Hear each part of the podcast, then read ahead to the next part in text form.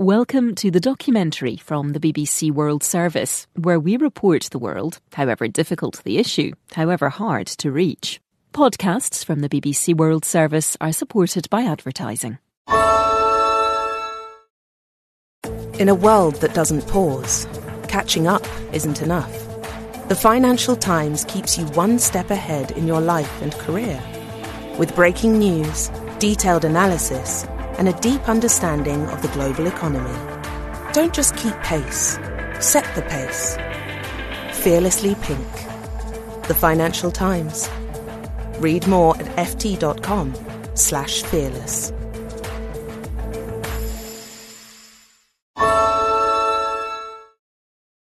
If you want to make a change this year, check out How to Be a Better Human, a podcast from TED. I'm Chris Duffy. I'm a comedian, and each week on How to Be a Better Human, I sit down to have an honest and hopefully funny and revealing conversation with an expert who can help us to see the world in a new way. This season, we're diving into everything from how you can love better to how to create habits that stick to how to have hope in a world and at a time where that feels really challenging. You can find all those topics and so many more on episodes of How to Be a Better Human, wherever you get your podcasts. World of Secrets, Season 2 investigates allegations surrounding one of the most powerful religious figures of the 21st century, TB Joshua. Search for World of Secrets wherever you get your BBC podcasts. Hello, I'm James Reynolds. Welcome to the documentary from the BBC World Service. In BBC OS Conversations, we bring people together to share their experiences, and this time, conversations on life in Yemen. With concerns around further instability in the Middle East as well as international trade, Yemen is in focus for so many around the world. It's a country that has been divided by civil war. We've brought Yemenis together to talk about their shared home, including those who were forced to leave. I would love to see my families and relatives. That's my priority. I imagine Yemen before the nightmare, you know, before the war. It was a beautiful place, and I wish for it to go back to how it was before. If you look up Yemen on a map, you might notice it's drawn as a single country. But the reality on the ground is very different. Yemen's eight year long civil war began in 2014. As a result, the country is split between the internationally recognized governments based in the southern port of Aden and the north of the country, including the capital Sana'a, which is controlled by the Houthis, the armed political and religious group. The Houthis say they are currently fighting for Palestinians, and so they've been attacking ships connected with Israel in the Red Sea, though uh, not every ship hit has that connection. Those attacks, meanwhile, have prompted airstrikes by the US and the UK on Houthi targets. Our ambition today, though, is to try to paint a picture of Yemen through the words of its people. Our first conversation, then, is with two residents living and working in Sana'a. Abdulatif Al Weshali is a journalist who's lived in the city for 30 years. And Radhya Al Mutawakkal is chair of the NGO Mwatana for Human Rights, which documents human rights abuses during the conflict. It looks like a normal life. The streets, the cars, the motorcycles, people are working, the markets. But if you are sick, then you will not find a proper health system. There is no good education system at all. The disaster in Sana'a is not something that you can see by your naked eye. It's normal life, as Radhya said. But uh, if you live here in this country, you will, of course, realize that the situation is not good at all. Most of the population here are only making a hundred or two hundred dollars per month, and they have to pay for all the essentials. They have to pay for electricity, the rental, they have to pay for education, for health from that little income. So if you live here or you have uh, Yemeni friends, they will tell you that the situation is very bad. But if you walk on the street, of course, you're not going to see something that is not normal in Sana'a. Abdulatif, tell us about your own life. I know you've got two young kids. Ah, yes, I, I, have two kids, and uh, what I always think about and what is the most concern for me is I don't want my kids to be here for all of their lives. I have to take them somewhere safer. I need them to have proper education. I need them to be able to get proper healthcare. But uh, living in the country uh, at the moment is not good at all. I think about the future, and I'm really afraid for my kids. If it's up to me, of course I will take them out. But you know, the situation is not good, and if you migrate to another country, there are a lot of obstacles in front of you. So what I always think about is how to get proper education and proper healthcare for my kids, and it seems that I will not be able to do that at the moment. Radhya, we often report on the fact that war has affected Yemen. It's divided the country. Uh, there was a large war uh, until a truce. Have you heard the sounds of war and, and felt the effects of strikes yourself? There is no peace and there is no war at the same time. So people are not living their normal lives.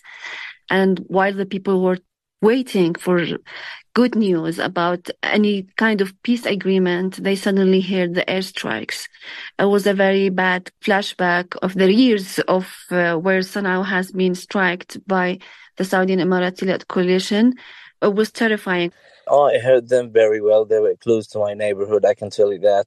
People here were afraid. You could see people in queues uh, waiting for petrol, waiting for uh, gas. But now the situation is better. Uh, people were afraid that there's a crisis coming to their country, but nothing happened, alhamdulillah. But I can tell you that the uh, Yemeni people are supporting these uh, operations in the Red Sea as uh, it is a legitimate right for the Yemeni people to support the Palestinian people. But they, they know how to handle such situation. You know, the, the Yemeni people uh, have been through war for nine years until the day. Radhya, how has the latest conflict affected your life? Well, you know, uh, let's talk about all Yemenis. When Houthis controlled uh, Sana'a by force in 2014, people were very angry at Houthis, and they are still angry because they are committing horrible violations in the areas that they're controlling and they're not providing services. But when it comes to the new kind of war in the Red Sea, the narrative in the heads of Yemenis is very different because it's, as Abdul Latif said, it's related to Gaza. But a new circle of violence will not solve anything, it will not protect the Red Sea. It will just add a disaster to a country that is already known as the worst humanitarian crisis in the world. So people are afraid of having a new circle of war, but they are also very angry about what's happening in Gaza at the same time.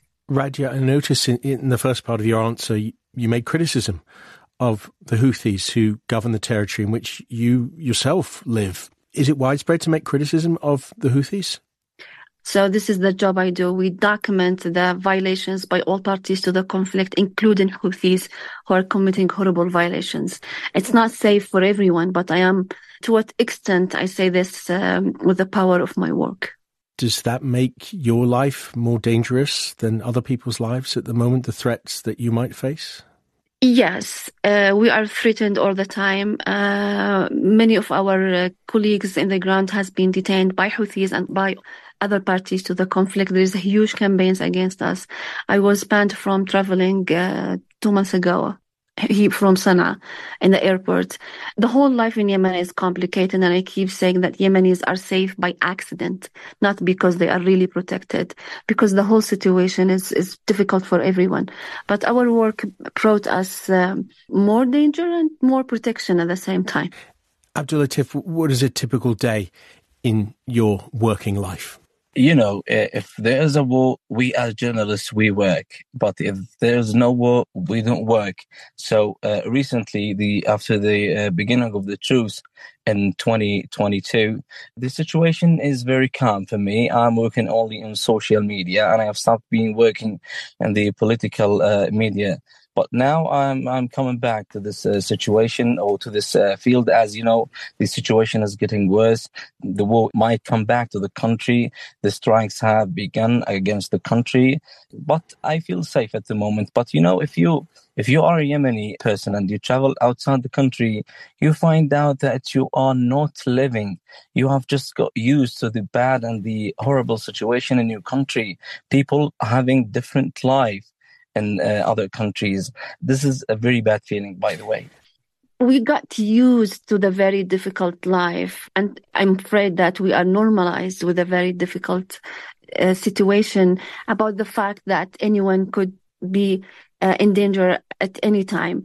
But if nothing happened to you in purpose, then it is normal life in Sana'a. Sana'a used to be the capital for 30 years. So all the infrastructure in Sana'a, everything, Sana'a is, uh, most of the Yemenis with, from different government races in Sana'a. So, uh, whether Houthis want or not, Sana'a is different.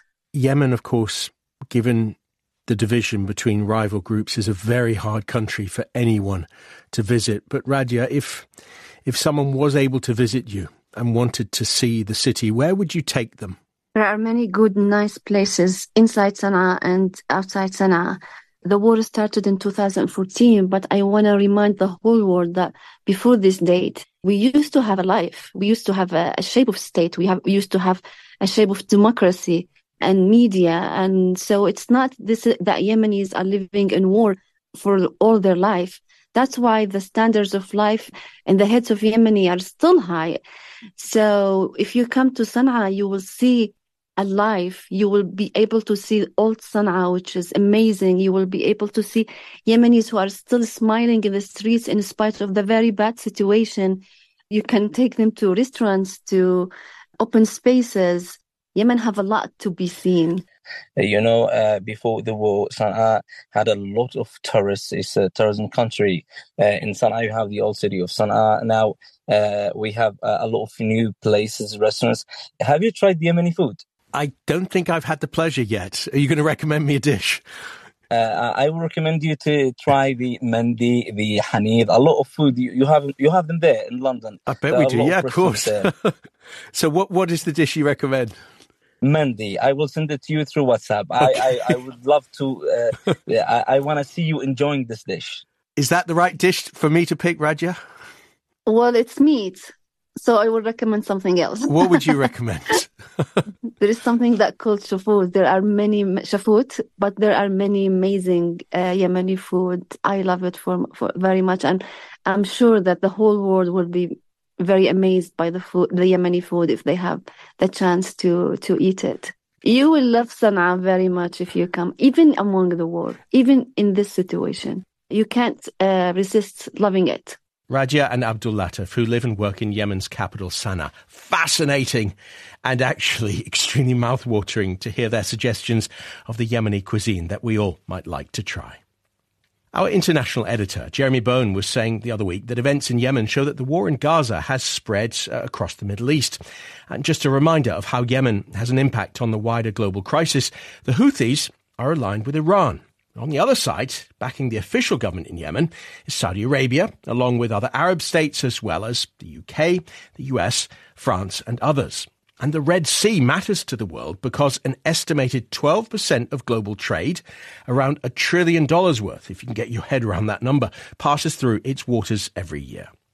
As you heard from Abdul Latif in our last conversation, the Houthi attacks on shipping do have support in Yemen, although uh, it's not possible to accurately assess how widespread that support may be.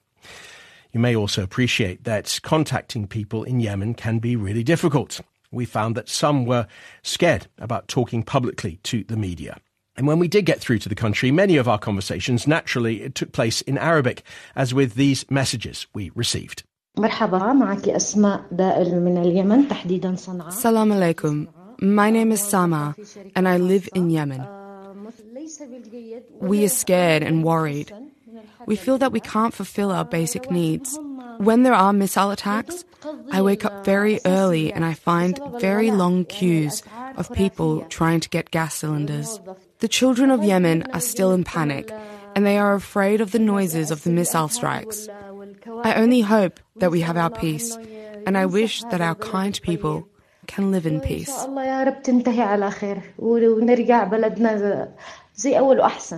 تبعات الحرب الجديدة لم تضف شيئا إلى ما this recent escalation is not new to us. We are pretty used to war by now. We have been in a war for eight years now. People are used to the noises of the airstrikes. Yemeni citizens feel strong and are proud. These recent strikes mean nothing, as we are used to the war so much.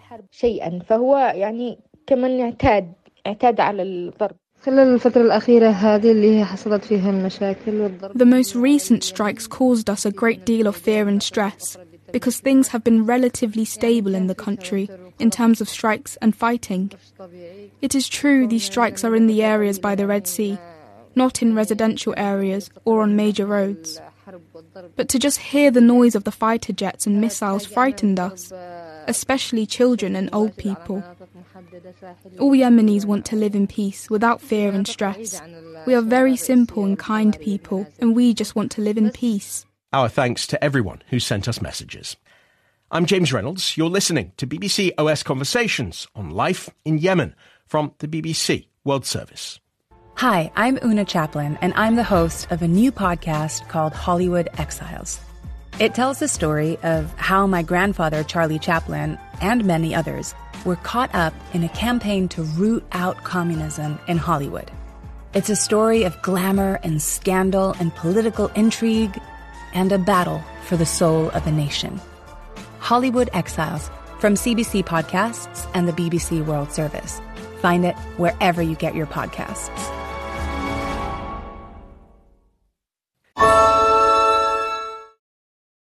In a world where change is constant, it pays to look beyond your borders. The Financial Times offers a global perspective to give you a deeper understanding of international markets and emerging trends. Broaden your horizons and widen your influence. Fearlessly Pink. The Financial Times. Read more at ft.com slash fearless.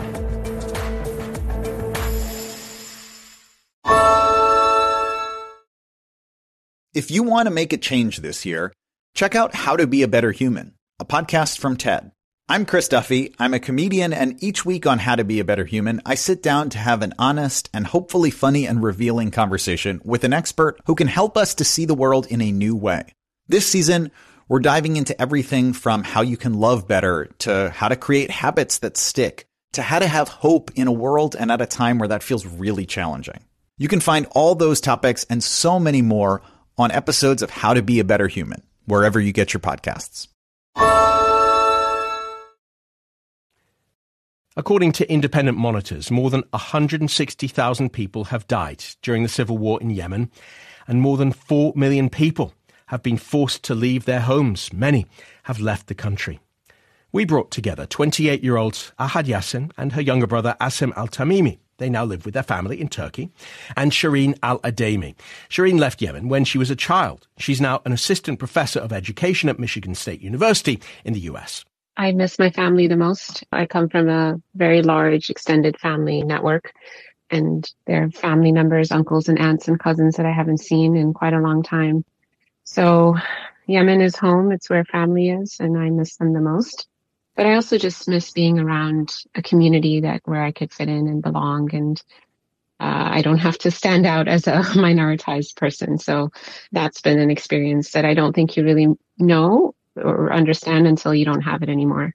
You left when you were 12. What do you remember from the childhood years? There was a bit of a transition for me because I was born in Yemen, moved to India for a few years, and then came back to Yemen. So when I first came back to Yemen, I had to learn how to read and write in Arabic. I could speak it, but I didn't know how to read and write. So the transition was a little bit rocky. But once I integrated and learned the language, it was um, quite an interesting place to be. Uh, I wouldn't say it was all sunshine and roses. There were, of course, many beautiful moments getting to know everybody and going to the beach every Friday, for example, because I'm from Aden and Aden is renowned for its beaches. It's a coastal town. But we also had a, a civil war in 94. So that disrupted a lot of that childhood innocence, if you'd like. So there are mixed emotions when I think about my childhood in Yemen. I want to bring in our other guests, siblings Ahad and Asim currently in Istanbul. You spent large portions of your lives in Yemen. I'd love to hear about what you both miss. Ahad first. Actually, listening to what Shireen says, my mom is also from Aden, and I have a huge uh, family and relatives, extended family in Yemen, and we miss our family the most. Actually, from my side, I miss the family, I miss the community, I miss the food, and I miss the weather a lot. What I really miss uh, Yemen is the, um, as my uh, my mates uh, have said, the community, the vibes, food, weather, everything. Even my um, friends, right now, I, I, I can't uh, communicate with them. I can call them because of the uh, political orientations. For all of you looking at Yemen from afar, is it possible to go back, uh, Shireen in Michigan, to to go and buy an airplane ticket and go back, or is it much, much more complicated than that? It's more complicated than that. So since 2015, Yemen has been embroiled in this international conflict where I mean what began as a civil civil conflict of course escalated when Saudi Arabia began bombing and so the international airports in the north were shut down up until 2022 so if you want to go into Sana'a now it's only been possible since 2022 and there are very limited flights between Jordan and Sana'a, and that's about it. If you want to go to the south, that's always been possible, but you have to attain certain visas and permissions from the coalition government there. And it's not as easy to get to Sana'a and then go to Aden or get to Aden and then go to Sana'a. So for me, I've been kind of waiting to be able to travel freely in Yemen if I go back. I have family in Sana'a, Taiz, Aden, and Hodeidah. And without that freedom of movement, it would be very difficult decision to just go and stay in one part of the country. Of course, there are ways for people to travel, but it comes with some risk. For us, it's very difficult because our father is a journalist. He's well-known author and journalist, and uh, because of that, we that was the first reason why we left the country. My whole family left for safety, and uh, we can't go back. Uh, so for us, it's a very hard situation and we just have to um, you know find another place to go until the situation is solved. Because for us it's very dangerous. Ahad i'm, I'm struck by something i know you've said which is that the country of yemen uh, at the moment is relying on yemenis living abroad to send money back to keep things going. Is that something that your family has to do honestly our culture is built this way. We care about each other economically because of that our country has never been economically prosperous you know? So even when we were in yemen we would help each other economically. But now it's like the responsibility is bigger and uh, of course we've had to help. I mean there are girls and boys and people who live abroad even as students they have to live with that. We we, we know even if we decide to um, I mean, let's say that we didn't have this situation, our father was not a journalist and we were safe in that way, we would still not go back because economically someone is relying on you. And if you go back, they probably won't have food. You know what I mean? Like I said, it's part of our culture. It's that responsibility that you bear as a Yemeni, not because you uh, anyone's forcing you, but this is just what we, the responsibility and the duty that we feel toward one another um, taking care of family first and then whoever else we can.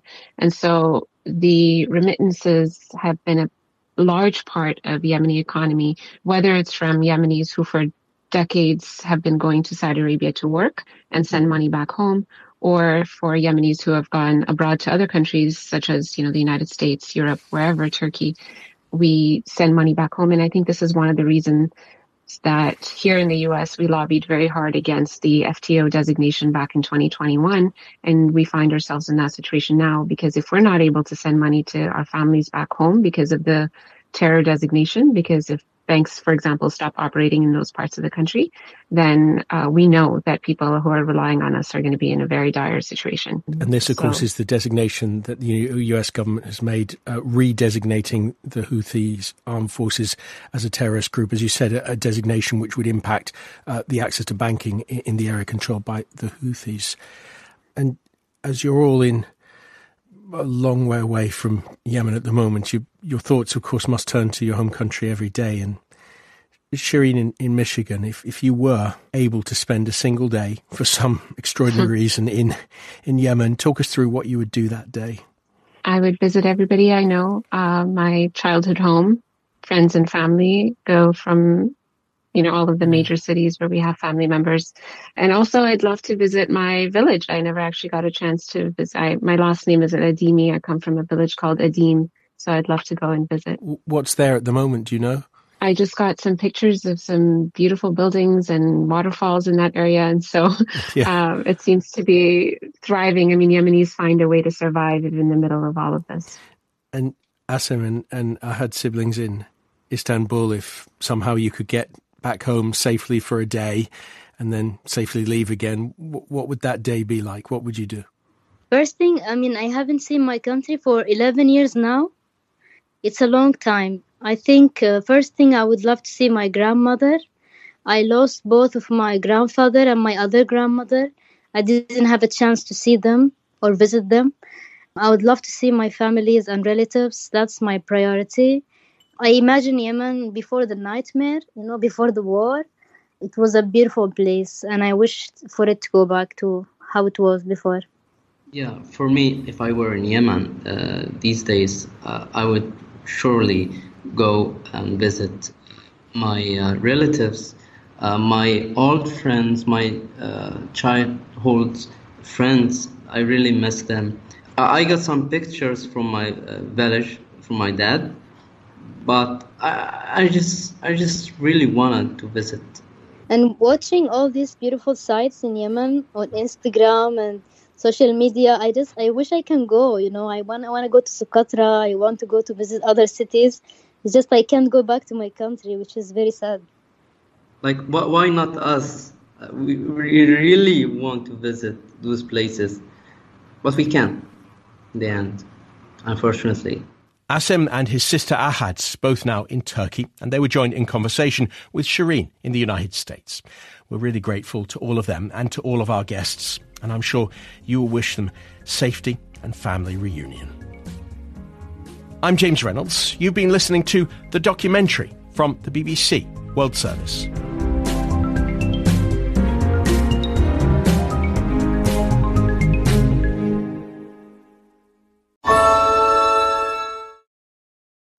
In a digital world that demands your attention, it can be challenging to build your own worldview.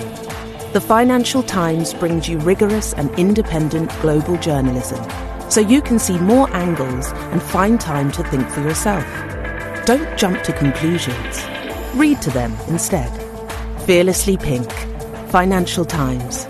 Read more at ft.com slash fearless.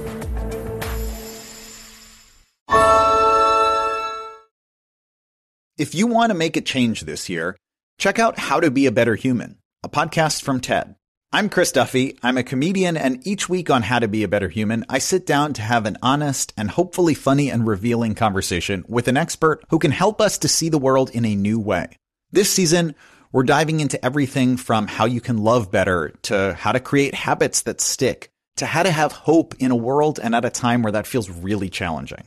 You can find all those topics and so many more on episodes of How to Be a Better Human, wherever you get your podcasts.